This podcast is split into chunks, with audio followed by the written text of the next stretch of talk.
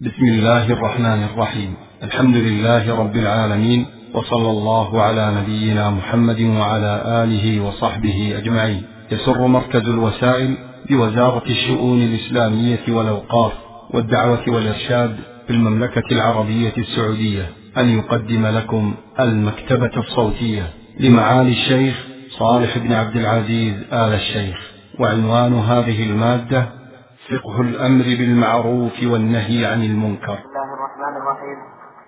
الحمد لله رب العالمين والصلاة والسلام على أشرف الأنبياء والمرسلين.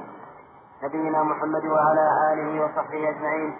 قال شيخ الإسلام قال شيخ الإسلام ابن تيمية قال شيخ الإسلام ابن تيمية رحمه الله تعالى. ثم هم مع هذه الأصول يأمرون بالمعروف وينهون عن المنكر على ما توجبه الشريعة. ويرون إقامة الحج والجهاد والجمع والأعياد مع الأمراء أبرارا كانوا أو فجارا ويحافظون على الجماعات ويدينون بالنصيحة للأمة ويعتقدون معنى قوله صلى الله. عليه يحافظون على في الجمعة والجماعات. يحافظون على الجماعات. كلها كان يحفظها يحافظون على الجمعة والجماعات. النسخ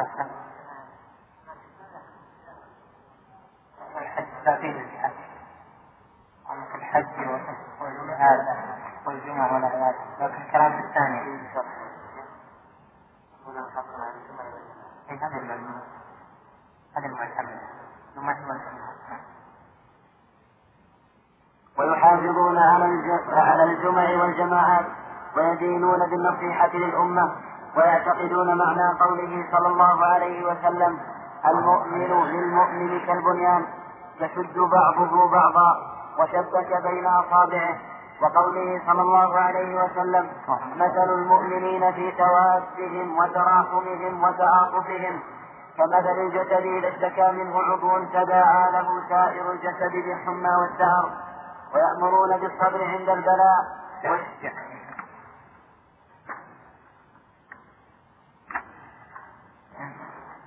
بسم الله الرحمن الرحيم. الحمد لله. والصلاة والسلام على رسول الله وعلى آله وصحبه ومن اهتدى بهداه. أما بعد فأسأل الله جل وعلا لي ولكم علما نافعا وعملا صالحا وقلبا خاشعا. اللهم استعملنا فيما تحب وترضى ونعوذ بك من وجوه الرجاء هذه الجملة من كلام شيخ الإسلام رحمه الله في هذه العقيدة المباركة بين فيها أصول مذهب أهل السنة والجماعة في الأمر بالمعروف والنهي عن المنكر وفي أنواع التعاملات مع الولاة ولاة الأمور الذين ولاهم الله جل وعلا على المسلمين فهذا الأصل وهو الأمر والنهي من الأحكام العملية وإدخاله في العقيدة جاء من جهة أن الفرق الضالة كالخوارج والرافضة والمعتزلة خالفوا في هذا الأصل وتركوا ما كانت عليه الجماعة الأولى فخالفت الخوارج طريقة الصحابة وخالفت الشيعة والرافضة طريقة الصحابة والتابعين في هذا الأصل وكذلك خالف المعتزلة أهل السنة في هذا الأصل فذكر شيخ الإسلام كغيره من أئمة الإسلام والسنة ذكروا مسألة الأمر والنهي لأنها من المسائل الكبيرة التي خالف فيها أهل السنة أهل الضلال. ومسألة الأمر بالمعروف والنهي عن المنكر من المسائل العظيمة في الدين لأن الصلاح في الدين سببه الأمر والنهي والدعوة إلى الخير والفساد في الدين أو في حياة الناس سببه ترك ما توجبه الشريعة الشريعة في مسائل الأمر بالمعروف والنهي عن المنكر لهذا صار من المسائل العظام وعده طائفة من أهل العلم من أصول الدين ومبانيه العظام قال شيخ الإسلام رحمه الله هنا ثم هم مع هذه الأصول يعني ثم أهل السنة والجماعة مع هذه الأصول التي سلفت يأمرون بالمعروف وينهون عن المنكر على ما توجبه الشريعة. والأمر والنهي جاء في الكتاب والسنة في مواضع كثيرة منها قول الله جل وعلا كنتم خير أمة أخرجت للناس تأمرون بالمعروف وتنهون عن المنكر وتؤمنون بالله. ومنها قوله جل وعلا ولتكن منكم أمة يدعون إلى الخير ويأمرون بالمعروف وينهون عن المنكر وأولئك هم المفلحون. ومنها قوله جل وعلا والمؤمنون والمؤمنات بعضهم أولياء بعض يأمرون بالمعروف وينهون عن المنكر. ومنها قول الله جل وعلا الذين إن مكناهم في الأرض أقاموا الصلاة وآتوا الزكاة وأمروا بالمعروف ونهوا عن المنكر ولله عاقبة الأمور. والآيات في هذا الأصل كثيرة ومن السنة قول النبي عليه الصلاة والسلام فيما رواه مسلم وغيره من حديث أبي سعيد الخدري رضي الله عنه أن النبي عليه الصلاة والسلام قال من رأى منكم منكرا فليغيره بيده فإن لم يستطع فبلسانه فإن لم يستطع فبقلبه وذلك أضعف الإيمان. وفيه أيضا في صحيح مسلم أنه عليه الصلاة والسلام قال ما من نبي بعثه الله إلا كان له من أمته حواريون يستنون بسنته ويهدون بهديه ثم إنه تخلف من بعدهم خلوف يقولون ما لا يفعلون ويفعلون ما لا يؤمرون. فمن جاهدهم بيده فهو مؤمن ومن جاهدهم بلسانه فهو مؤمن ومن جاهدهم بقلبه فهو مؤمن وليس وراء ذلك من الإيمان حبة خردل وأيضا كما جاء في السنن والمسند من حديث أبي بكر رضي الله عنه إذ خطب الناس فقال لهم أيها الناس إنكم تقرؤون هذه الآية فتضعونها في غير موضعها وهي قوله تعالى يا أيها الذين آمنوا عليكم أنفسكم لا يضركم من ضل إذا اهتديتم. وإني سمعت رسول الله صلى الله عليه وسلم يقول لتأمرن بالمعروف ولتنهون عن المنكر ولتحضرن على يد السفيه ولتحضرن السفيه أو قال على يد السفيه. تأمرونه على الحق أقرأ أو يوشك أن يعمهم الله بعقاب من عنده أو كما جاء في الحديث. والآيات والأحاديث في هذا الباب كثيرة معلومة. يضيق المقام عن ذكرها وبسطها قد أجمعت الأمة أيضا على هذا الأمر وهو وجوب الأمر بالمعروف والنهي عن المنكر. وهذه الجملة لا شك أنها مهمة وتحتاج إلى تفصيل. وبيان لأن شيخ الإسلام أجمل أحكام الأمر بالمعروف والنهي عن المنكر في قوله على ما توجبه الشريعة. فهذه الكلمة هي التي فيها تفاصيل كثيرة. تفاصيل أقوال أهل السنة وأهل العلم في الأمر بالمعروف والنهي عن المنكر. ونحن نذكر ذلك في مسائل حتى يكون أوضح للمقام. الأولى من تلك المسائل في تفسير كلمة المعروف والمنكر فإن المعروف في النصوص الذي جاء الأمر به هو ما عرف حسنه في الشرع والمنكر ما عرف قبحه في الشرع. وقال بعض أهل العلم المعروف اسم جامع لكل ما يحبه الله جل وعلا ويرضاه من أمور الخير والمنكر اسم جامع لكل ما يسخطه الله جل وعلا. و هذا من أمور الشر. فدخل في المعروف الواجبات والمستحبات ودخل في المنكر المحرمات. توحيد الله جل جلاله. وأبشع المنكر وأقبح المنكر وأردعه الشرك بالله جل جلاله. ولهذا قال أبو العالية في قول الله تعالى الذين إن مكناهم في الأرض أقاموا الصلاة وآتوا الزكاة وأمروا بالمعروف ونهوا عن المنكر قال أمروا بتوحيد الله ونهوا عن الشرك. وكل معروف في القرآن فهو التوحيد وكل منكر في القرآن فهو الشرك. ذلك أن الطاعات وأبواب الخير ذلك أن الطاعات وأبواب الخير كلها من فروع التوحيد ومن آثار التوحيد والمعاصي من آثار الشرك. فلهذا أعظم ما يؤمر به التوحيد ويؤمر بفروعه ومسائله ومستلزماته من الطاعات. وكذلك أعظم ما ينهى عنه وينكر الشرك بالله جل جلاله. المعروف درجات والمنكر أيضا درجات.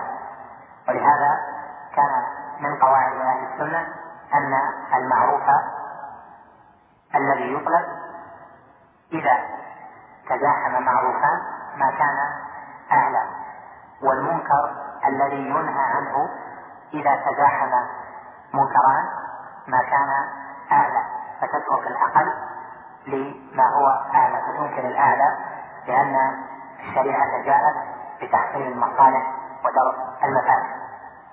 المسألة الثانية حكم الأمر بالمعروف والنهي عن المنكر وتفصيل الكلام على الأمر بالمعروف والنهي عن المنكر كما سمعت في النصوص مأمور به وهو واجب.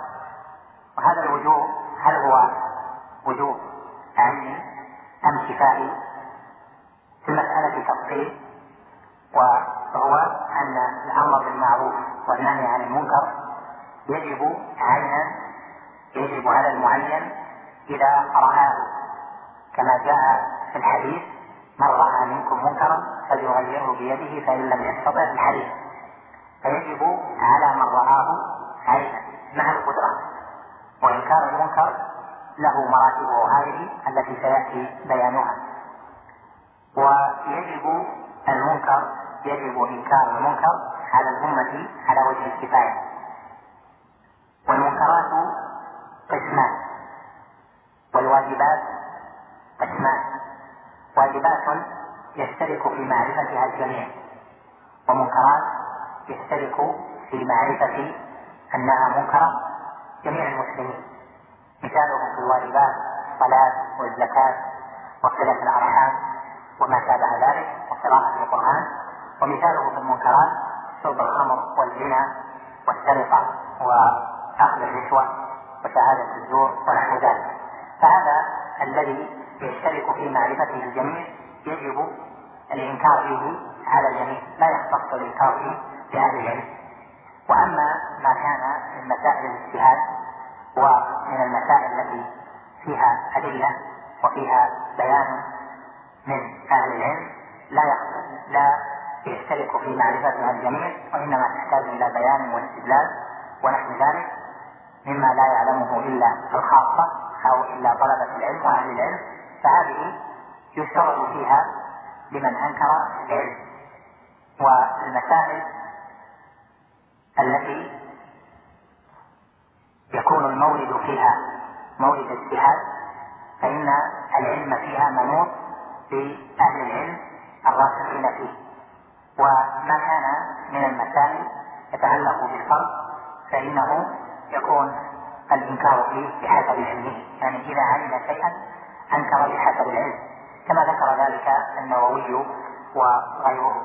فتفصيل المقام في هذا لا بد منه وهو أنه يشترط لوجوب الأمر بالمعروف والنهي عن المنكر العلم قبل الأمر والنهي.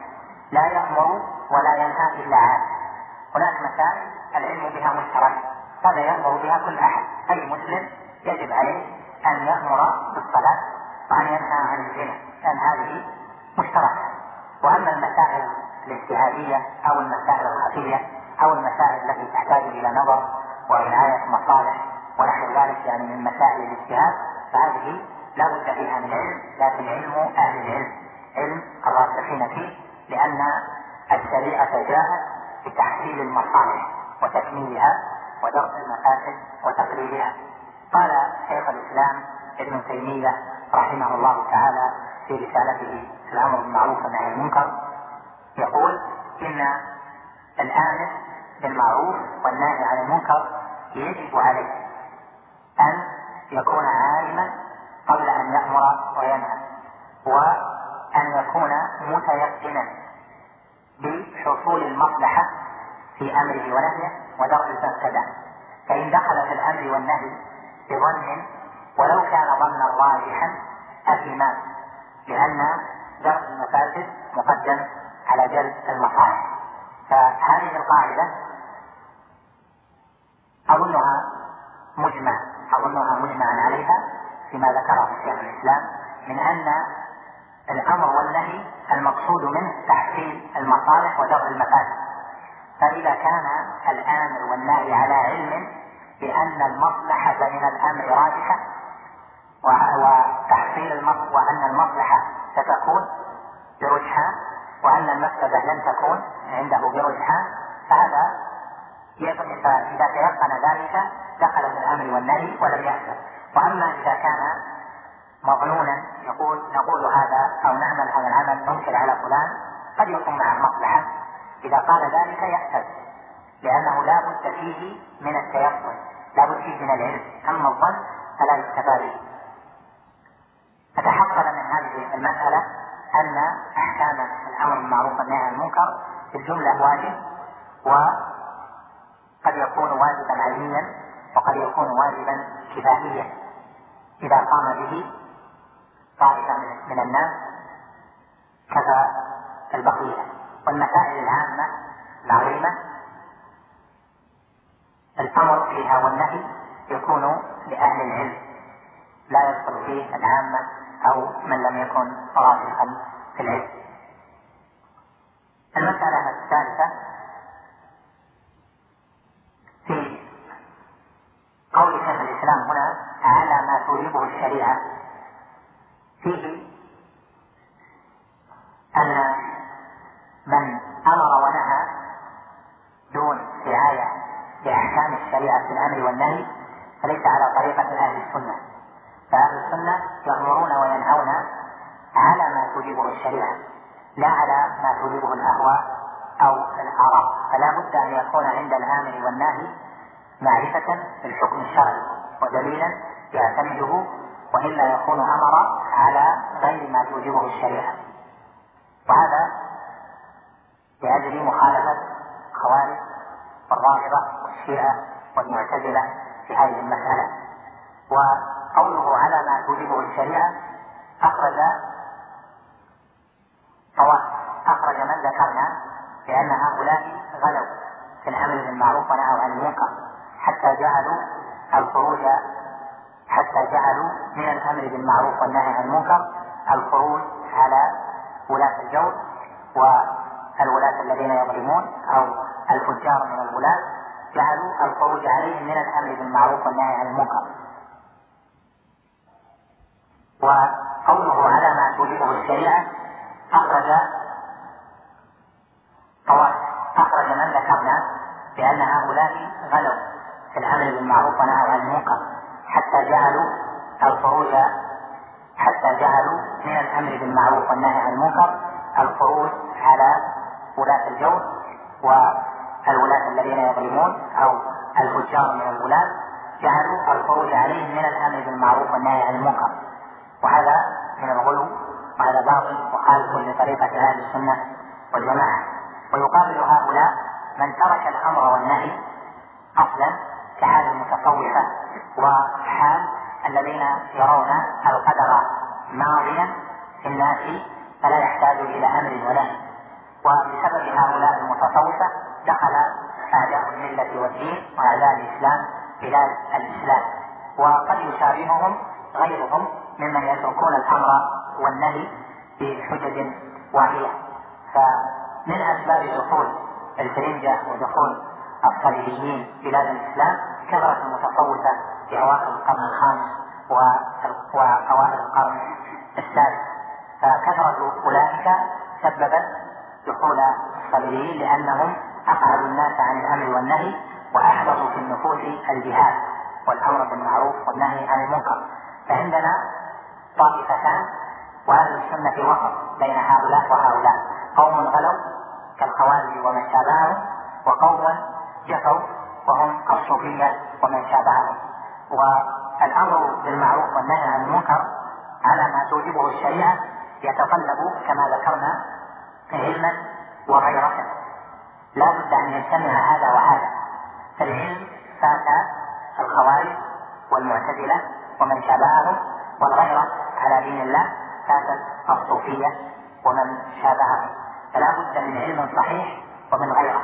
فمن فاته الغيرة من فاتته الغيرة وكان عنده علم فإنه لن يأمر ومن كانت عنده غيرة وعنده وليس عنده علم بما توجبه الشريعة في الأمر والنهي أفسد.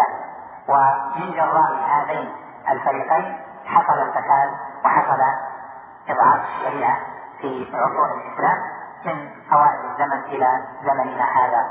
فأناس دخلوا بغيرة دون علم وأناس علموا ولكن لم يغاروا على دين الله جل وعلا. وهدى الله من تمسك بأصول أهل السنة فغاروا على حرمات الله وأمروا ونهوا لكن على ما توجبه الشريعة فحققوا المصالح ودرأوا المفاسد.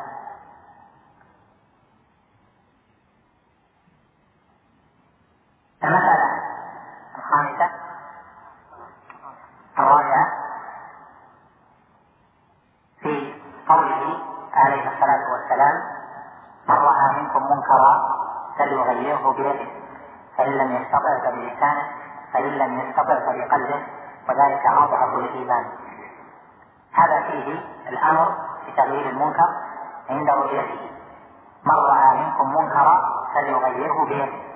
وفقه هذا الحديث مهم وذلك أن كلمة رأى فيه هذه جاءت في الشرط من رأى منكم منكرا فليغير فعندنا أولا الشرط الذي جاء في الحديث وهو وهو أن شرط التغيير شرط وجوب التغيير أن يكون ثم رؤية والثاني المنكر والثالث التغيير والمنكر تكلمنا عنه وهو ما علم قبحه بالشرع أو أن نكارته كانت بالشرع لا بمقتضى الهوى أو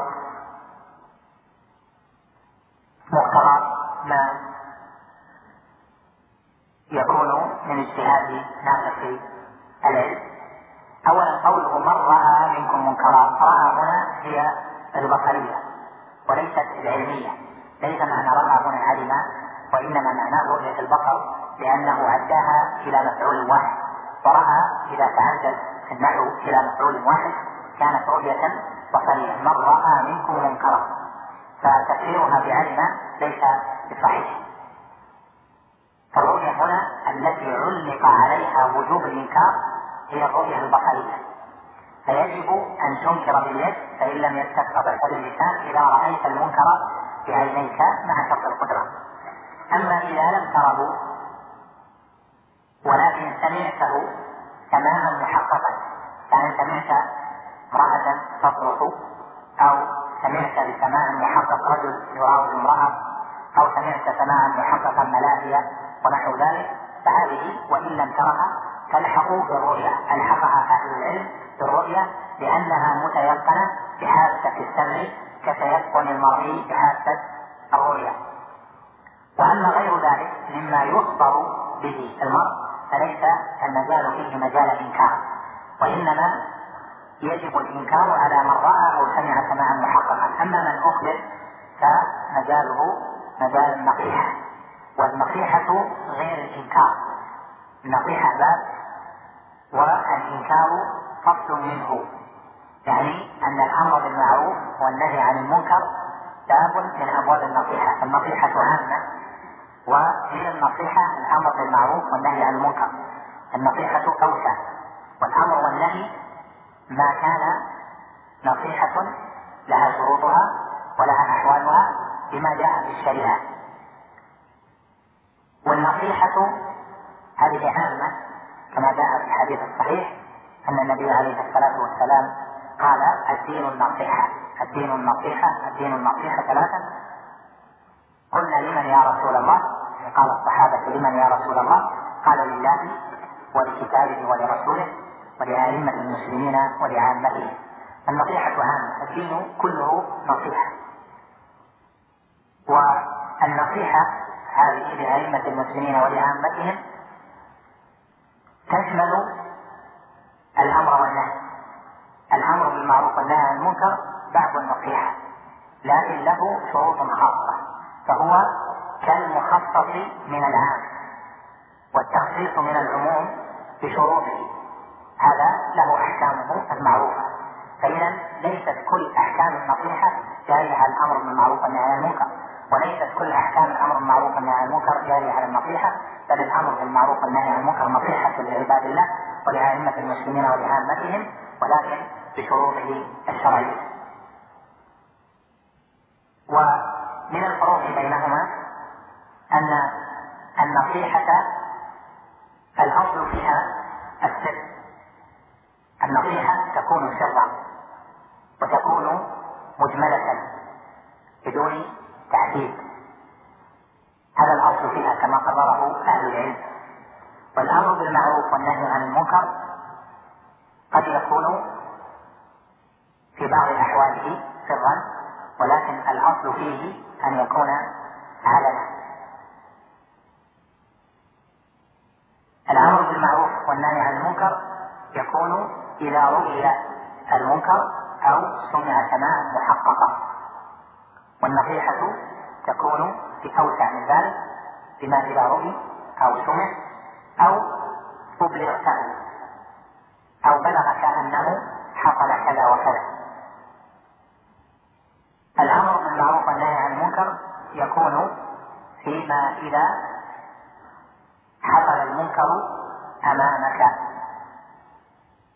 أما إذا حصل في غيبة عنك فإنه يعود نعود إلى الأصل العام وهو النصيحة. لأن النبي عليه الصلاة والسلام قيد وجوب الإنكار بقوله رأى منكم منكرا.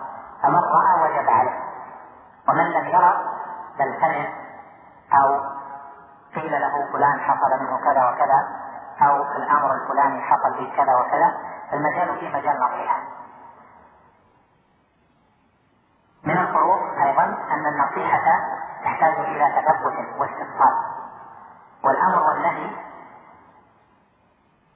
بما أنه بما حصل أمامك فإنك متيقن منه يعني أن النصيحة لمن يحتاج النصيحة تكون بما علمته وتثبت منه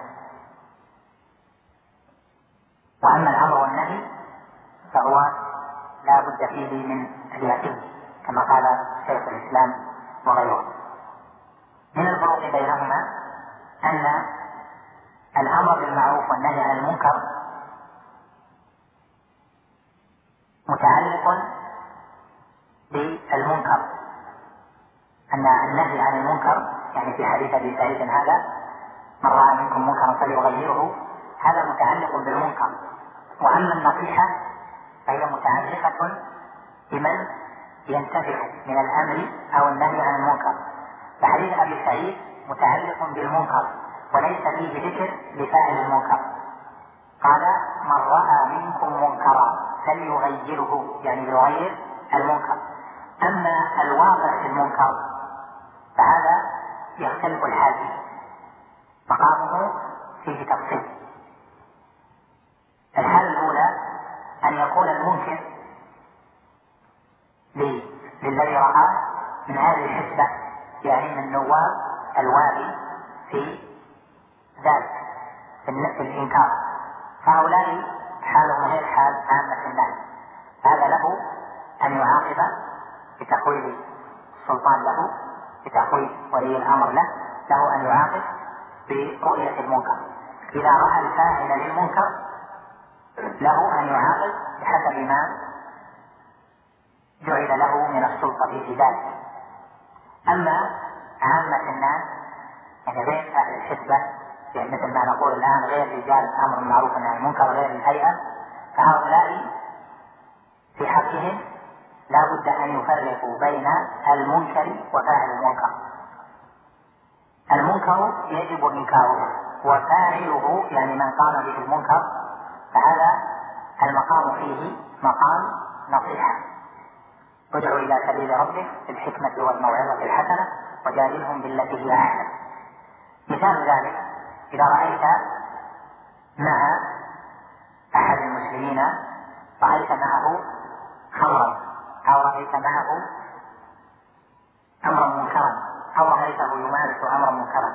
فإنكار المنكر بإزالته بتغيير باليد إن أمكنت أو باللسان أما صاحب المنكر الواقع فيه هذا تستعمل معه الرزق والأناة وما هو أنفع وأصلح له ولهذا قال العلماء إن الآمر بالمعروف والنهي عن المنكر يشترط له ثلاثة شروط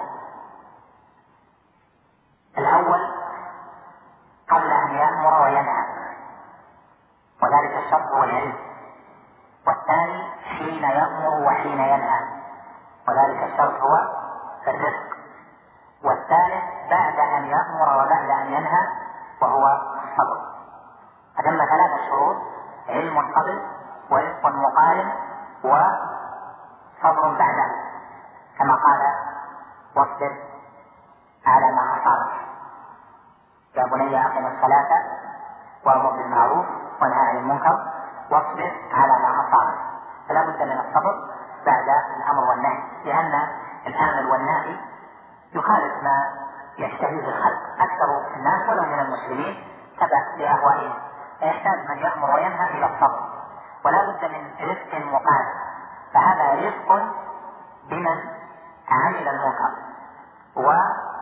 والإنكار للمنكر نفسه هذا لا بد فيه من قوة. من رأى منكم منكرا فليغيره بيده. ما يكون فيه مثل ما يقول أهل العصر مجاملة. في المنكر نفسه أما في من فعله فهذا تهاديه وتدعوه بالتي هي أحسن رأيت معه شيء تكسر المنكر الذي معه أو تقصره أو تحجز بينه وبينه بحسب ما تقتضيه المصلحة. إذا كان كذلك فتعلق المنكر بفاعل المنكر يحتاج أيضا إلى تفصيل. ذلك أن المنكر مع فاعله تارة يكون منفكا وتارة يكون ملازما. فإن كان منفكا بمعنى أن المعصية منفكة عن فاعلها أو المنكر منفك عن فاعله. مثل أن تدخل على أحد نسأل الله لنا وللمسلمين العافية والسلامة والهداية. تدخل على أحد فتجد أمامه كأس خمر أو تجد أنه يسرق أو تجد أن أمامه صورة عالية ينظر إليها ونحو ذلك. فهذه الجهة فيها منفكة لأن كأس الخمر منفصل عن من يريد أن يشربه. الصورة العالية منفصلة عن من يريد أن يشاهدها والمال الذي يريد أن يسرقه منفصل عنه. فهذا إنكار المنكر بأن تغير هذا الذي بين يديه عن المنكر بيدك فإن لم تستطع فبلسانك بمعنى تحجزه عن ذلك باللسان. أو تكسره بيدك إن كان ذلك بالإمكان. من كان مريد من كان مريدا لإتيان هذا المنكر فهنا إذا كان منفكا سيكون معه النصيحة والرزق والهلاك. فالمنكر نفسه لا تكن رفيقا به. وأما من وقع فيه فلا بد فيه من الرزق لأن النبي عليه الصلاة والسلام قال إن الرزق ما كان في شيء إلا زاده ولا نزع من شيء إلا كان.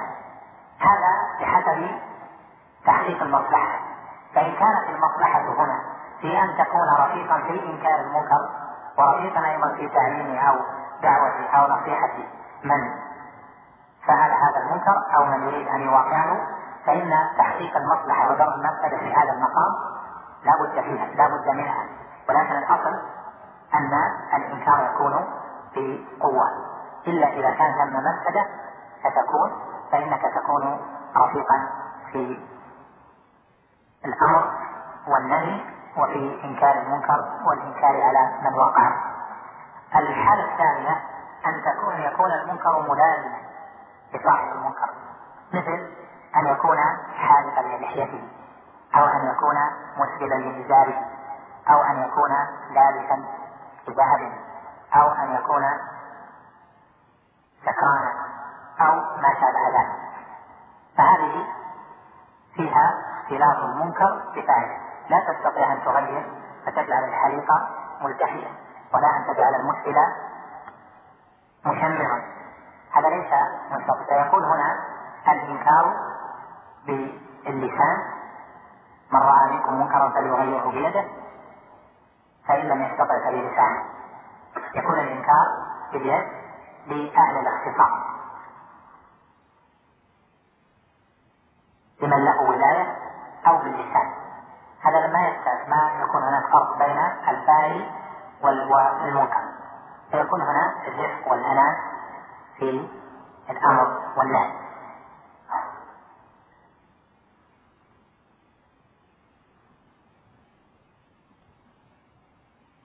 في قوله عليه الصلاة والسلام. هنا من رأى منكم منكرا فليغيره بيده.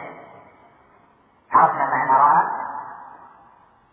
وأن الرؤية هنا بالبصر أو بالسماع المحقق. أما إذا سمعت فيه قال هذا لا بد فيه من التثبت ثم النصيحة. والنصيحة تكون سرا والأمر والنهي يكون بحسب الحال التي ذكرتها. قال هل يغيره بيده. بل قبل بل يغيره بيده. المنكر المراد هنا في ما علم كما ذكرنا ما علمت نكارته بالشريعة. وهذا يدخل في صورتين. الصورة الأولى ما كان مجمعا عليه والصورة الثانية ما كان مختلفا فيه ولكن الخلاف فيه ضعيف. فهذا ينكر.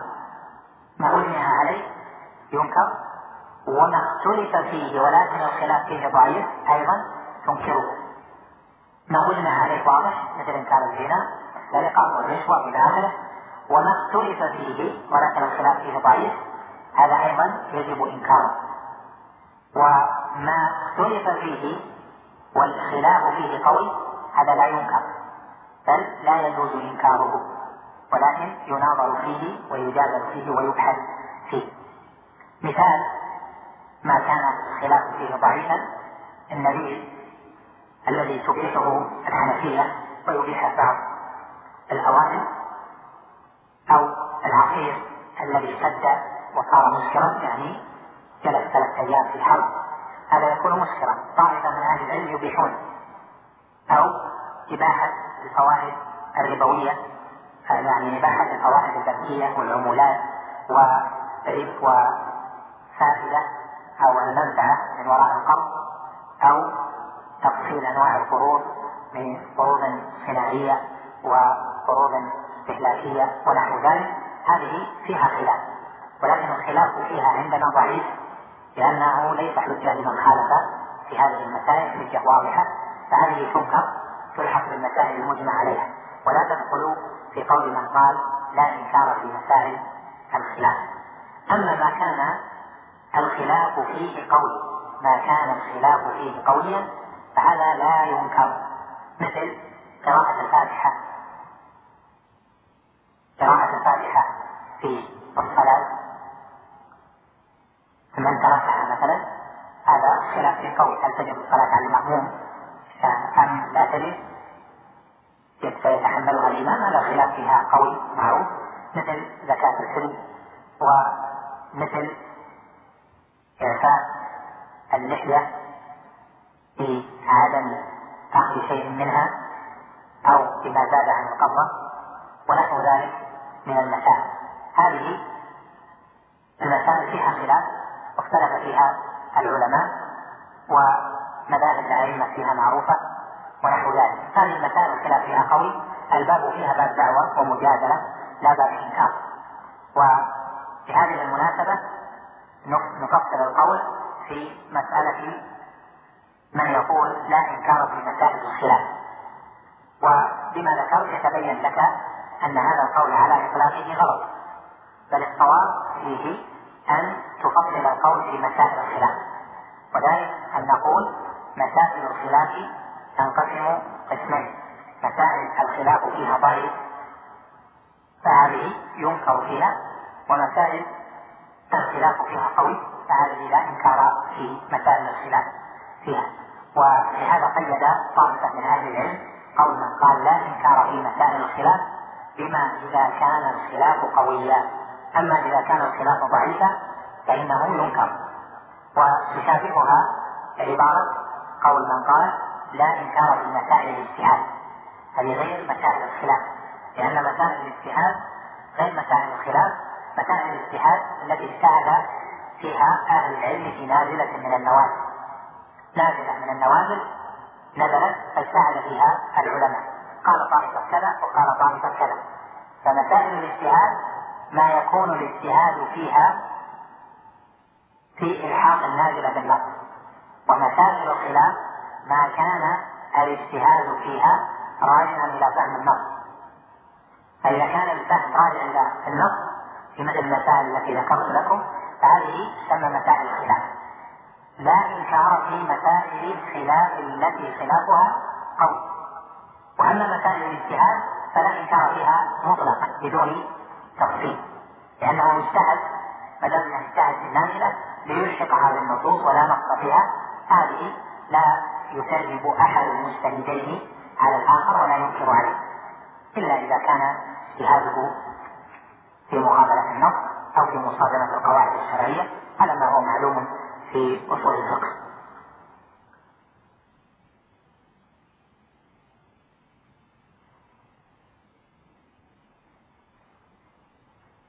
فليغيره بيده. هنا أوجب تغيير المنكر. وإيجابه هنا كما ذكرنا مشروط بعلمه بأن هذا منكر وبأن المصلحة متيقنة يعني بشروطه. إذا غلب على ظنه أن الإنكار لا ينفع. مثلا يغلب على ظنه؟ أنه إذا أنكر على حال ولم يحصل ثم فائدة منه.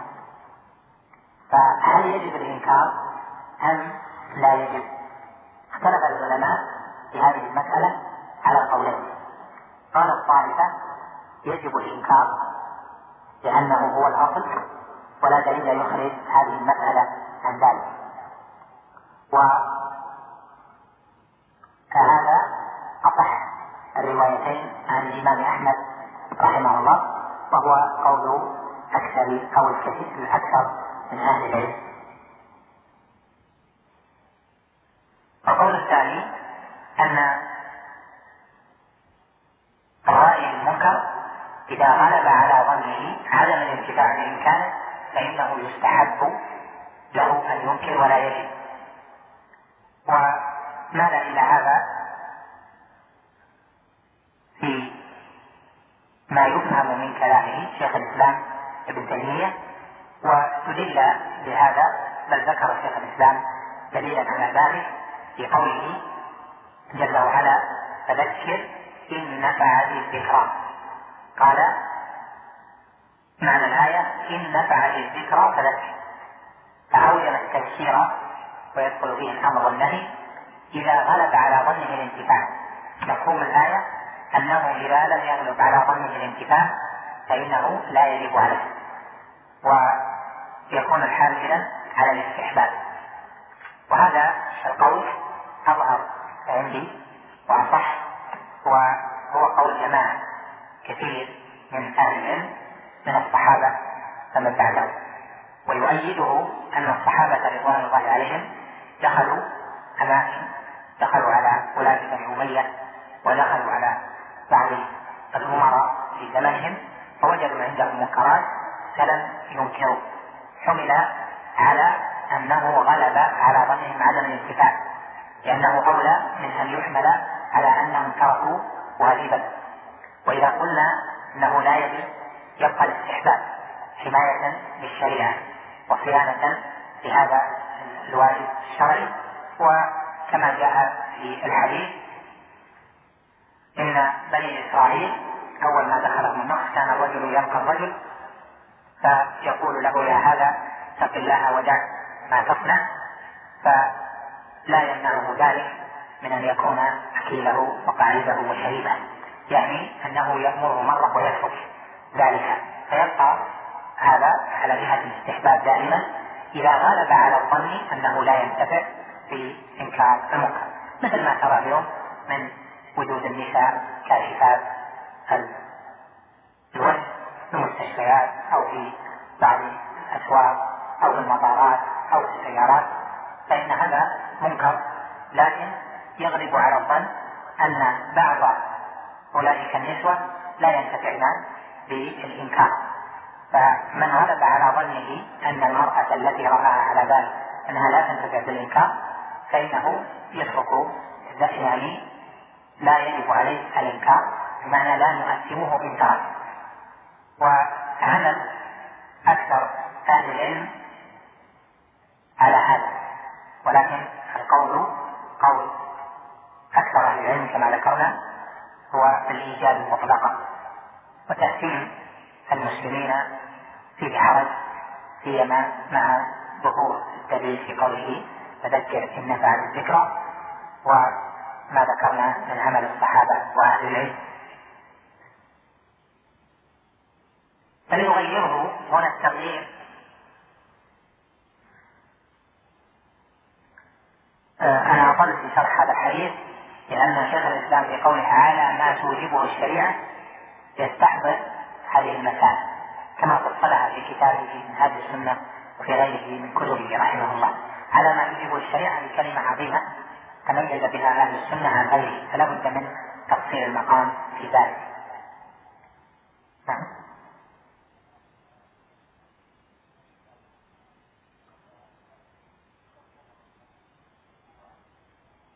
لا فرق بين هذا وهذا. وذلك تيقن بأن المصلحة راجحة. المصلحة راجحة. ولا يكفي أن يغلب على ظنه حصول المصلحة. بل لا بد أن يتيقن أن المصلحة راجحة وأن المفسدة زائلة أو مهملة وتعلمون القاعدة المعروفة درء المفاسد المقدم على جلب المصالح هذه لها ضابط. وضابطها أن المصلحة والمفسدة إذا استوت عندك فدرء المفسدة مقدم على جلب المصلحة إذا استوت هذه المصلحة والمفسدة أو تقاربت فهنا نقول درء المفاسد مقدم وأما إذا كانت المصلحة راجحة والمفسدة قليلة مرجوحة ضعيفة فهنا لا نقول درء المفاسد مقدم على جلب المصالح بل تحصيل المصلحة راجح لأنه ما من مصلحة يراد تحصيلها وتكون مخالفة لأهواء الخلق.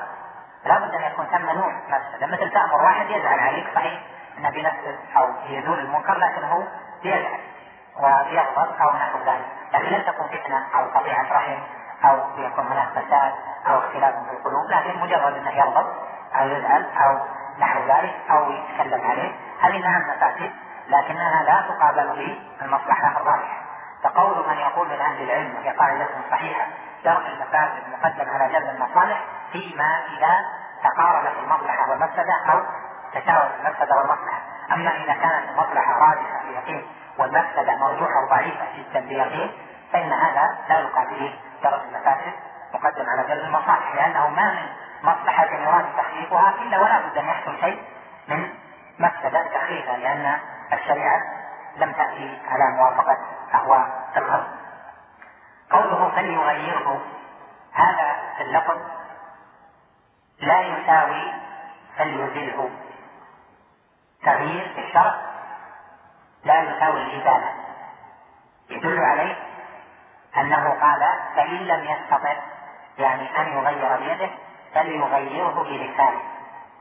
فإن لم يستطع فبلسانه يعني فليغير المنكر بلسانه. ومعلوم أن تغيير المنكر باللسان قد يكون مع إزالة وقد لا. يكون قال فإن لم يستطع فبقلبه يعني فليغير المنكر بلسانه بقلبه. فالتغيير قد يكون بإزالة وقد لا يكون. وهذا من توسعة الله جل وعلا على هذه الأمة. فيجب التغيير ولكن الإزالة لا تجب إلا إذا كانت مستطاعة. فقوله فليغيره بيده تغيير اليد يكون بإزالته والتغيير باللسان يكون بالإنكار ويسمى مغيرا فمن أنكر منكرا بلسانه يكون قد غير والأمة إذا كانت تأمر بالمعروف وتنهى عن المنكر وتغير المنكر باللسان لا تقره ولا تسكت عن المنكر فإنها تكون مغيرة لا يلحقها الوعيد الذي جاء في قول الله جل وعلا لعن الذين كفروا من بني إسرائيل على لسان داود وعيسى بن مريم ذلك بما عصوا وكانوا يعتدون كانوا لا يتناهون عن منكر فعلوه. إذا غير باللسان وذكر المنكر ونهى عنه فإن هذا يكفي ويحصل به التغيير. إلا إذا استطاع اليد فإنه يكون محافظا لتغييره باليد من الأحكام التي في الحديث أن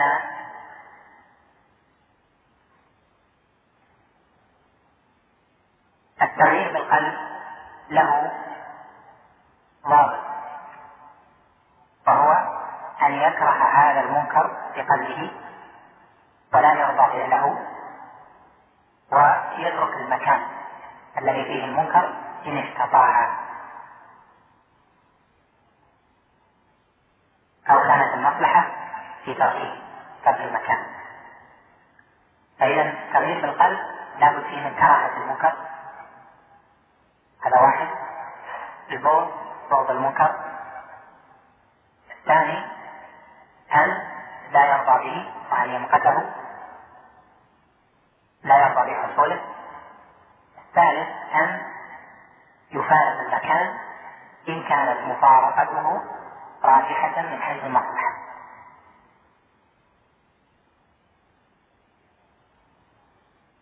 هذا بعض ما يتعلق بالأحكام المهمة في هذا الحديث. المسألة الخامسة وهي مسألة مهمة تتعلق بالفرق بين نصيحة الولاة والأمر بالمعروف والنهي عن المنكر للولاة.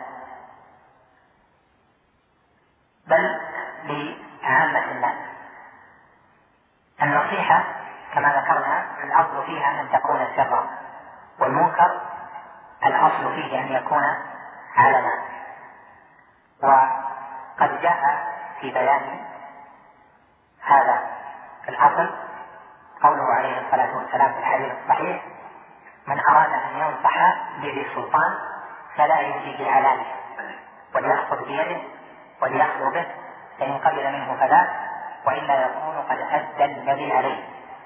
وهذا حديث إسناده قوي ولم يصب من ضعف إسناده وله شواهد كثيرة ذكرها الهيثمي في مجمع الزوائد ويؤيده ما جاء في صحيح البخاري من أنهم أرادوا أن ينكر أسامة بن زيد على عثمان. فأسامة بن زيد لم يفعل وقال أما إني قد بللته له سرا لا أكون فاتح باب شر. وهذا موافق لهذا الأمر وهو أنه ما يقع في ولاية السلطان في ولاية الوالي من مخالفات للشرع فهذا بابه النصيحة لأنها ما تعلقت به من جهة رؤية بفعله أو سماع محقق له. أما من رأى السلطان بنفسه يفعل منكرا فإنه مثل غيره يأمره وينهاه. وأمر ونهي السلطان يكون عنده لا يكون بعيدا عنه. لما جاء في الحديث أفضل الشهداء حمزة ورجل قام إلى سلطان الكافر فأمره ونهى فقتله. فأمر ونهي السلطان يكون فيما رأيته منه بنفسك أو سمعته منه سماعا محققا. سمعت منه بأذنك فتنكر بحسب الاستطاعة بحسب القدرة بحسب ما يتيسر علنا أو غيره. أما النصيحة فهي ما يجري في ولايته وأهل العلم فرقوا في هذا المقام بما ذكرت لك. بين النصيحة بما يقع في الولاية وبين ما يكون منكرا يفعله السلطان بحضرة الناس. وكثير من الحوادث والأدلة والأحاديث أنكر فيها الصحابة وأنكر فيها التابعون على ذوي السلطان علنا وكلها إذا تأملتها بدون استثناء يكون فيها الأمر أن المنكر فعله بحضرتهم رأوه منه أو سمعوه سماعا محققا منه. مثل ما أنكر الرجل على مروان في تقديمه الصلاة في تقديمه خطبة العيد على الصلاة. فهذا شيء سمع منه. ولو كان السلطان إذا أراد إذا فعل منكرا فإنه ينكر عليه. ولا يقال هنا سرا بل ينكر عليه. ولو كان بحضرة الناس بشرط أن يؤمن أن يكون ثم فساد أعظم منه من مقتلة أو فتنة عظيمة ونحو ذلك. وكذلك ما حصل من الإنكار على عمر في لبسه في لبسه آه، الثوبين. وكذلك ما حصل من الإنكار على معاوية وأشبه ذلك كثير. فإن باب النصيحة غير باب الإنكار. باب الإنكار يكون برؤية سواء كانت رؤية المنكر من السلطان أم من عامة الناس إذا رأيته بنفسك. أما باب النصيحة فما يقع في الولاية وتأمل في ذلك النصوص جميعا وقد تأملتها رعاية لتحقيق المقام في هذه المسألة المهمة وبراءة للذمة فوجدت أن هذا الذي ذكرت لك منضبط كما قال أهل العلم كما ذكر ذلك محققا للرجل في شرحه لحديث من رأى منكم منكرا. وكما ذكره أيضا ابن النحاس في كتابه تنبيه الغافلين. بل قد قال ابن عباس رضي الله عنهما لا تأمر السلطان ولا تنهاه عن منكر إلا فيما بينك وبينه. رواه عنه عبد الرزاق بإسناد صحيح. وكلام السلف إذا تأملته يدور على هذا الفرق ما بين النصيحة وما بين الإنكار. فباب الإنكار شيء وباب النصيحة شيء. الإنكار بقلبه برؤية ممن فعل أو سماع محقق وتلحظ أن الإنكار يكون بحسب التفصيل الذي ذكرنا من ارتكاب المعصية أو ملازمتها. المسألة الثالثة في هذا الباب المهم.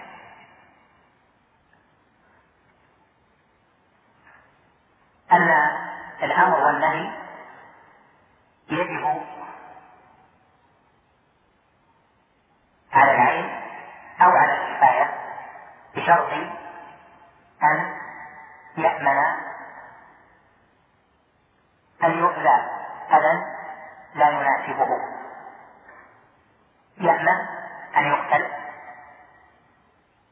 أو يأمن أن يضرب أو يجلد أو يسجن فإن خاف على نفسه القتل أو السجن أو خاف على نفسه قطع الرزق أو نحو ذلك فإنه لا يجب عليه.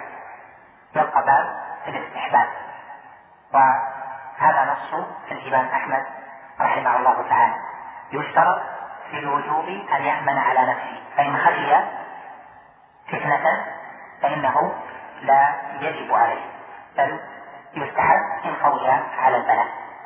وليس كل أحد يقوى على البلاء.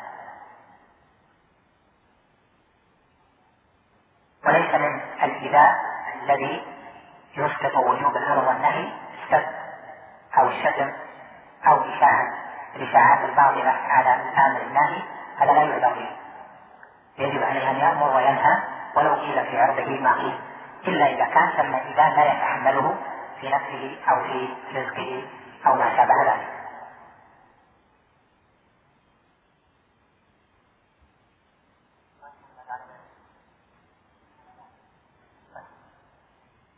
من المسائل المهمة؟ أيضا المسألة السابعة.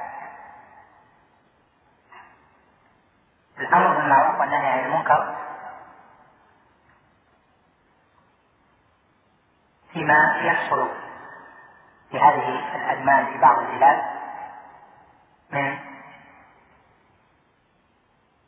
قتل أو تفسير أو نحو ذلك و أو خروج على على ولاة الكفر أو على الدول الكافرة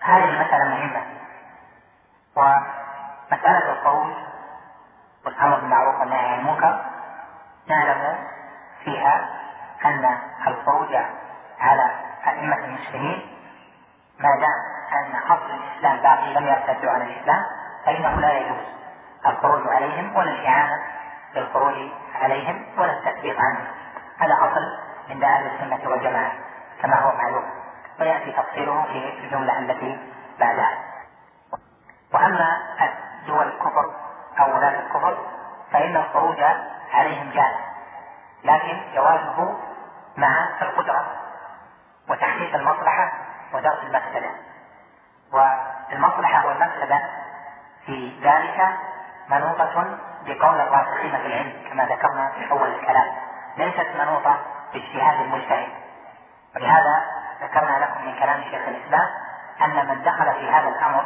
غير متيقن أن المصلحة راجع أن المصلحة ستكون وتزول ويكون بعدها ويكون بعد المنكر خير فإنه لا يجوز له ذلك. وقد ذكر ابن القيم رحمه الله أن مراتب إنكار المنكر أربع. الأولى منها أن ينكر المنكر فيزول ويخلقه الخير وهذه مشروعة وهي المطلوب الأعظم المرتبة الثانية منها أن ينكر المنكر ويخف يقل المنكر ولا يزول لكن يقل. والثالثة أن يزول المنكر ويحصل منكر آخر مساوي له. والرابعة أن يزول المنكر ويحصل منكر أنكر منه. الأولى والثانية شرعيتان. والثالثة محل اجتهاد والرابعة لا تجوز باتفاق فما يحصل من أمر بالمعروف والنهي عن المنكر بتفسير ونحوه في بعض البلاد هذا في عمل أصحابه يقولون إنه فيه تحقيق مصلحة هذا فيه إنكار منكر ولا يشترط في إنكار المنكر عندهم الشروط التي ذكرنا. ويقولون فيه تحقيق مصلحة وفيه درء مفاسد ونحو ذلك. فنقول هنا إن قاعدة أهل السنة أن تحصيل المصلحة في هذه المسائل ودرء المفسدة منوطة باجتهاد أهل العلم لأن هذه مسائل متعلقة بالعام وهي إنكار سيسبب قتلا ويسبب أذى على غيره. والمنكر إذا كان إنكاره يسبب أذى على غيره لم يجوز أن ينكره إلا برضا الآخرين. لأنه قد تعلق بهم وأما إذا كان الإنكار إذا أنكر فيناله الأذى على نفسه فقط مثل من يقوم إلى سلطان جائر فيأمره وينهاه فيقتله فنقول لا بأس إذا رضيت بذلك لنفسك فلا بأس بذلك. وهذا خير الشهداء كما قال النبي عليه الصلاة والسلام. أما إذا كان إذا أنكر سيؤذى غيره من النساء أو ستنتهك أعراض أو سيؤذى غيره من الناس ويسجن ويكون هناك بلاء فإنه لا يجوز الإنكار باتفاق أهل العلم. فإذا كان الإنكار بمثل هذه المسائل فإنه لا يجوز باتفاق أهل العلم لأنه قد تعدى الضرر.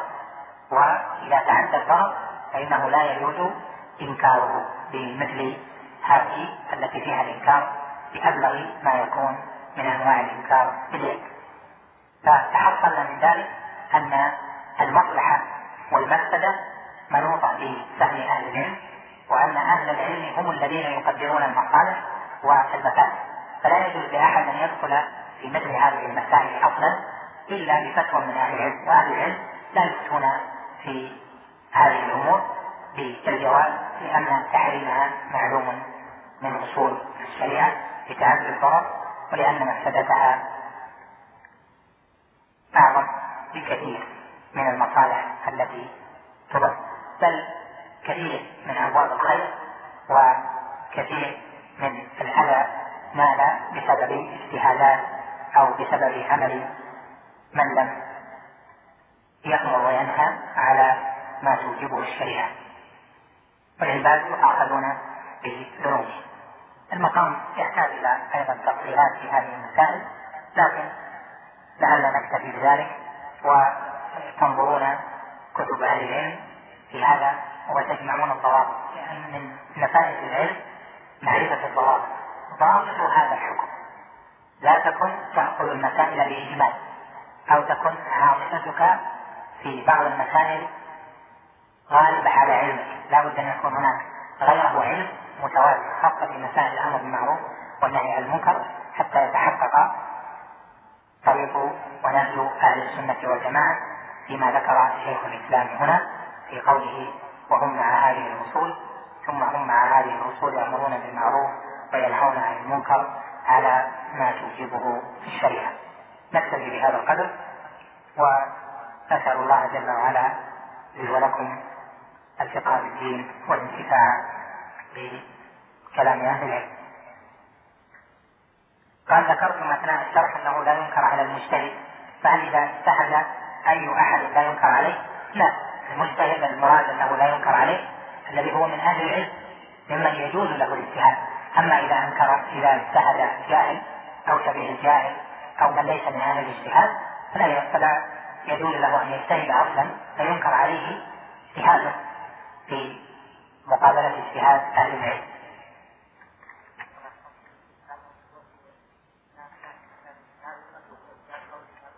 لا هذا غير صحيح إلا إذا أراد مسائل الاجتهاد ما يدخل في آه،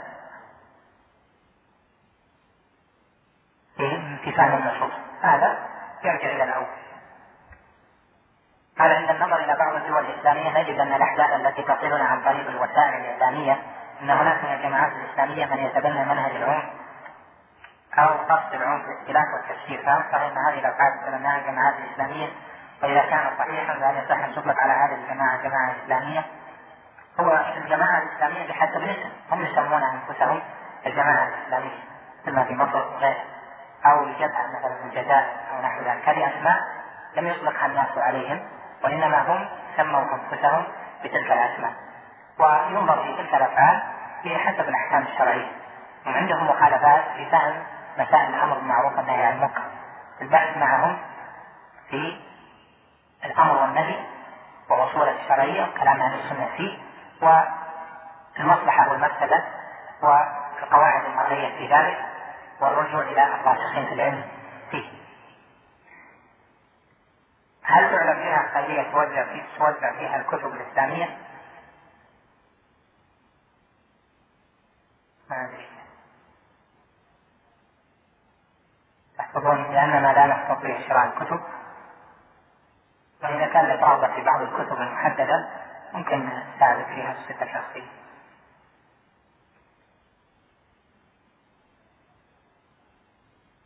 هذا يسأل عن مسألة الإيجار و ثوب وهل الإيجار يتفرق عن الثوب في نصف الساق أو نحوه؟ يعني كأنه يبحث في بحث رسالة الشيخ بكر آه، وزير حفظه الله في المسألة.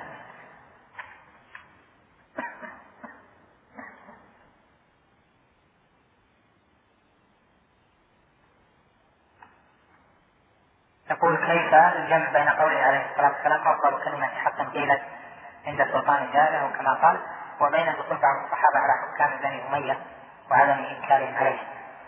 ولاة بني أمية وأحسن من أن يقال حكام يقول الولاة ولاة بني أمية فيهم معاوية رضي الله عنه وأرضاه وهو ملك خليفة خير ملوك الأرض والصحابة رضوان الله عليهم خالفوا والولاة في الزمن الماضي وفي كل زمن لا شك أنهم عندهم حماية لولايته معاوية رضي الله عنه كان شديدا في أمر الولاية كان لا يتكلم الصحابة بحضرته لأنه كان له حق في ذلك وكان لا يرضى أن يتكلم أحد إلا بإذنه.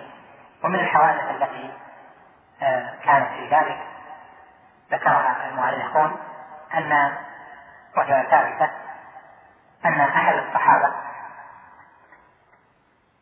آه، كان في الكوفة أظن حجر بن علي أو علي بن حجر كيف؟ حجر على الطريق أظن حجر بن علي.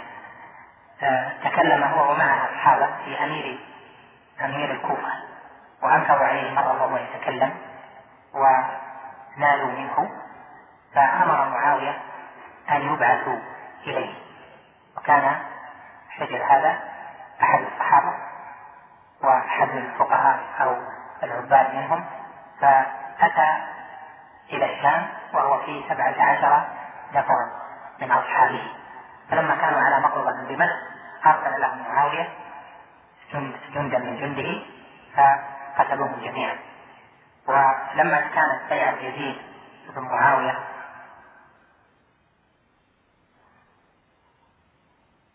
قال للصحابة قال لأنس بن عمر فيما أحسب أو لغيرهما قال إن أردتم الكلام فتقدم فإذا تكلمت فلا يتكلمن أحد بعد.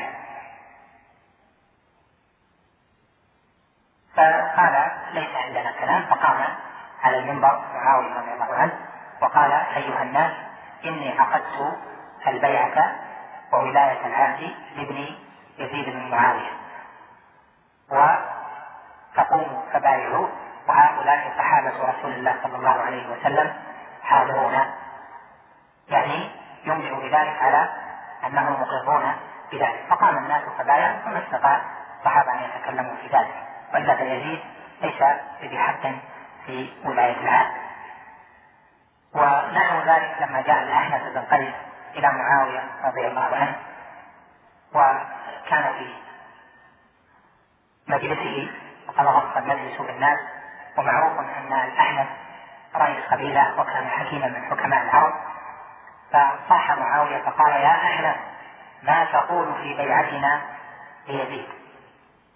الأحنف أحرج فأسر لمعاوية بينه وبينه فقال يا أمير المؤمنين فيما بينه وبينه الناس لا يسمعون. نخاف الله إن كذبنا. ونخافك إن صدقنا. نخاف الله إن كذبنا قلنا إنه أهل ونخافك إن صدقنا. يعني فقلنا ليس بأهل هذا بينه وبينه معاوية رضي الله عنه استغل هذا فصاح الناس قال إذا جزاك الله خيرا عن الطاعة يا أحمد. أوهم أنه يقول إنها نعمة البيعة ومضت المسألة فمسائل الولاة وما يتعلق بها وأمراء المؤمنين في الزمن الأول إلى الزمن الحاضر ينبغي لطلبة العلم أن يعتنوا بها وأن يقرأوا التاريخ حتى يكون عندهم فقه كيف عامل العلماء الولاة في كل زمن وكيف يحصل ما الذي يحصل من الولاة ونحو ذلك حتى تحصل المصالح وتدرس المفاسد لأن تحقيق المصالح ودرء المفاسد أمر عظيم وقاعدة من قواعد الشريعة. وفيها أو لها لا بد من رعاية والنظر في سير سير الأولين. فالصحابة رضوان الله عليهم خالطوا ولاة بني أمية ولم ينكروا عليهم إما لظنهم بأن الإنكار لا ينفع أو لخوفهم أو لضعفهم أو نحو ذلك مما يوجه به فعله قد تكون هناك مسائل اجتهادية. بعضهم يراها منكرا وهي مسألة اجتهادية. والمسائل الاجتهادية لولي الأمر أن يجتهد فيها.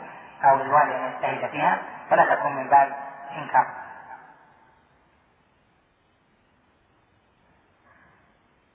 طيب هذا طلب في إعادة القواعد المهمة في الأسماء والصفات. لا بأس. أرجو التفريق بين المصالح والمفاسد والانتفاع وعدم الانتفاع. المصلحة معروفة والمفسدة معروفة.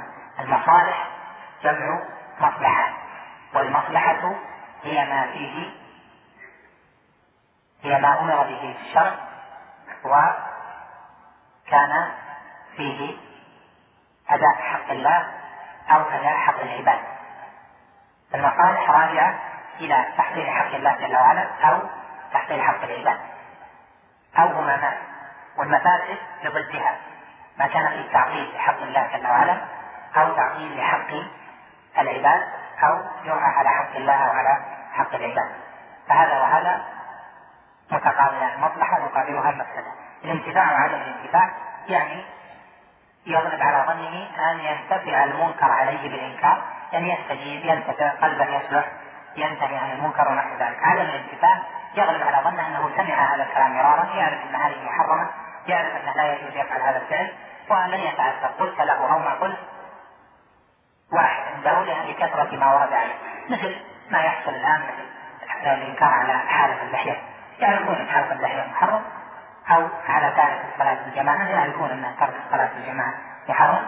وبعضهم يكون مستمع لذلك.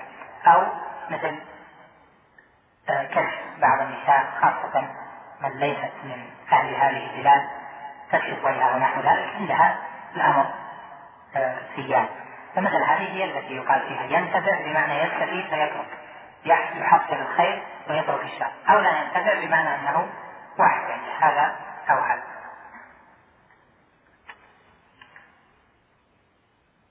ماذا عن الدروس التربوية المقامة في عليه سلطانا ذكرنا كلام. عنه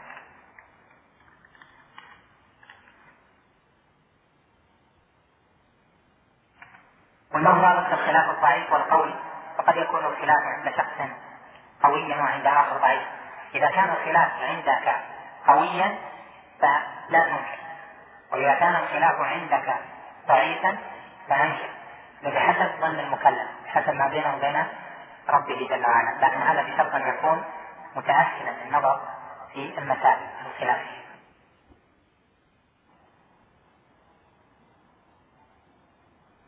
بعض الناس يعتبر إنكار بعض المسائل ببعض المنكرات الظاهرة في المجتمع كالربا وبعض المظاهر المخالفة لأصول الدين. فيعتبرهم من تكلم في ذلك وأنكره. خارجا عن الطاعة. فما راي فضيلتكم في ذلك؟ أرجو الإجابة لأني محتار. معنى خير ان شاء الله. مع الاجتهاد في طلب الحق معنى خير. إنكار المنكرات آه، في المجتمع من الربا أو انتشار الفساد في ما يتعلق بالنساء أو نحو ذلك من المنكرات هذا إنكاره واجب وهذا شرط لأن الله جل وعلا أوجب على هذه الأمة إنكار المنكر. وقال جل وعلا كنتم خير أمة أخرجت للناس تأمرون بالمعروف وتنهون عن المنكر وتؤمنون بالله. وأمر بذلك فقال ولتكن منكم أمة يدعون إلى الخير ويأمرون بالمعروف وينهون عن المنكر وأولئك هم المفلحون. إنكار المنكرات التي تكون في المجتمعات هذا واجب شرعي على أهل العلم وعلى من يوجه الناس. لكن إيجاب إنكار المنكر هذا واجب مستقل وإيجاب الطريقة في إنكاره هذا واجب مستقل. فهناك واجبان واجب الإنكار وواجب الطريقة. مثل ما مر معنا في كلام شيخ الإسلام قال يأمرون بالمعروف وينهون عن المنكر على ما توجبه الشريعة. يعني ليس المقصود الأمر والنهي هذا هو الواجب فقط. بل الواجب أن يكون الأمر والنهي على ما توجب الشريعة. فمثل هذه المعاصي والذنوب من الكبائر وغيرها الطريقة الشرعية فيها أنه ينهى عن المنكر بدون نظر إلى الواقع فيه. فيقال الربا محرم يذكر الربا كحكم شرعي. هذا هو الذي يجب شرعا وما عدا ذلك من الاساليب ونحو ذلك هذه هي التي يكون فيها النظر هل هي اساليب موافقة لطريقة أهل السنة أم غير موافقة؟ لأن بعضهم يتخذ اساليب غير مأذون بها شرعا مثل تحديد الواقع بالمنكر ومثلا المنكر الفلاني وقع في هذه الجهة ووقع مثلا في الوزارة الفلانية أو وقع في المؤسسة الفلانية ويعد هذا التشخيص من الإنكار للمنكر بطريقة شرعية. هذا غلط. النبي عليه الصلاة والسلام كان إذا بلغه شيء فأراد إنكاره كما جاء في الصحيح في عدة أحاديث كان يقول ما بال أقوام يقولون كذا وكذا ما بال أقوام يشترطون شروطا ليست في كتاب الله ونحو ذلك. هذه هي طريقة أهل العلم والدين من قديم الزمن يعني في عهد أئمة الدعوة إلى وقتنا هذا. هذه طريقة السلف الصالح لأنهم ينهون عن المنكر النهي العام بسماع الناس بعامة لكن لا يحددون من الذي أتى بالمنكر أو من الواقع فيه. بل ينهون عنه لأن الحديث فيه من رأى منكم منكرا فليغيره بيده. والآية فيها كانوا لا يتناهون عن منكر فعلوه فبئس ما كانوا يفعلون. فتم واجبان. واجب الإنكار هذا متعين فلو ترك الأمة الإنكار لكانت أمة ملعون كما لعن الله جل وعلا بني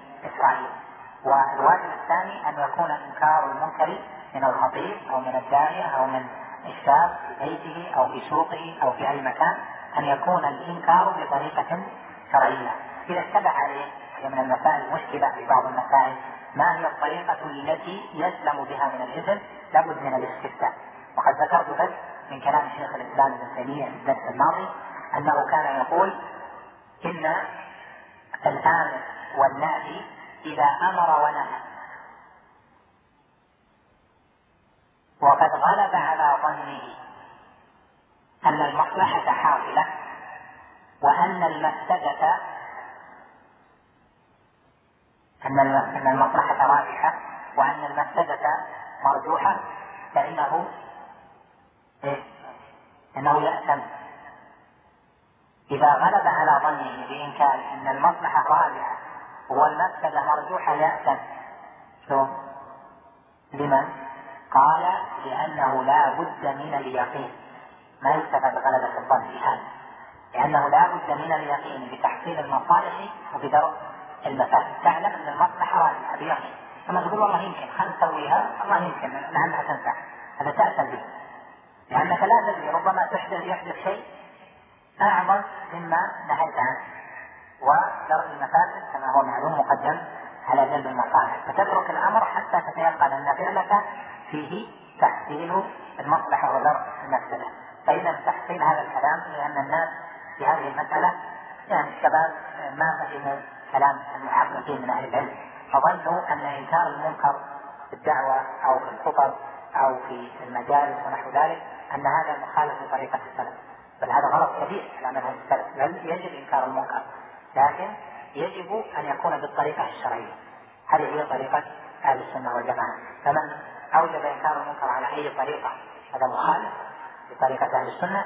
ومن قال لا تنكر بل الإنكار على أهل العلم فقط في كل المسائل. هذا غلط. والصواب التفصيل كما كان من العلم كما ذكرنا لكم في الدرس الماضي ما كان من العلم مما يشترك فيه الناس هذا الإنكار إنكار المنكر فيه والدعوة إليه واجب على من علمه. وما كان خاصا أو يتعلق بمصلحة عامة في الأمة فهذا مختص بالراسخين في العلم. قال لقد قلت إن تحديد الجهة والاداره التي فعلت المنكر لا يجوز وقد أنكرت ما قال عن الفتاح الحالي في مجلة الشرق الأوسط كيف أجمع بين ذلك؟ هذا يعني سهل الإنسان مراد الشيء فاحتج بشيء هو من عدم فهمه لما قلت. النبي عليه الصلاة والسلام قال من رأى منكم منكرا فليغيره. بيده من راى منكم منكرا فليغيره بيده. هذا مقال نشر في جريدة. باسمه. فإذا نشر مقالا إذا نشر أحد مقالا له باسمه فقد أعلن المنكر مع التأييد. فهنا الذي فعل المنكر معين. وانتشر في الناس. فهذا يجب أن يرد عليه بمثل طريقته. هذه طريقة إنكار المنكر؟ أما ما حصل في وزارة لا يعلمه أحد. مثلا حصل في جهة الخطوط السعودية شيء أو حصل في شركة الاسمنت شيء. الناس لا يعلمون عنه علم الموظف اللي فيه أو أحد الشباب اللي فيه. فاتاني الخطاب قال اقرا هذا لأن فيه لابد منكر هذا المنكر باسم الذي فعله المدير الفلاني أمر بهذا الأمر ونحو ذلك مما هو في انتهاء تلك فهذا نقول نعم يجب إنكار هنا لا يجوز إنكاره إلا إذا شعره هو. نشر في جريده فلان في أي جهة سواء كان كبيرا في المسؤولية أو صغير. وزير أو غيره نشر منكر في جريده من الجرائد فهنا يرد عليه بمثل طريقته لأن هذا هو ما يجب شرعا. من راى منكم منكرا فليغيره بيده. يرد عليه. أما إذا كان شيئا خفيا ما علم ان صاحبه وما استعلن به فإن هذا أو كان ما تعرف الجهة التي له أو كان ما يعرفها إلا بعضه أو كان ما يتعلق بمصلحة عامه في الأمة ونحو ذلك هذا إنما يكون فيه الأمر بتحديث المنكر دون فاعله. مثل ما قال عليه الصلاة والسلام ما بال أقوام يقولون. كذا وكذا. ما بال أقوام يشترطون. لأن الذي علم بهذا المنكر من ذلك الذي فعل فئة من المسلمين وليس كل المسلمين.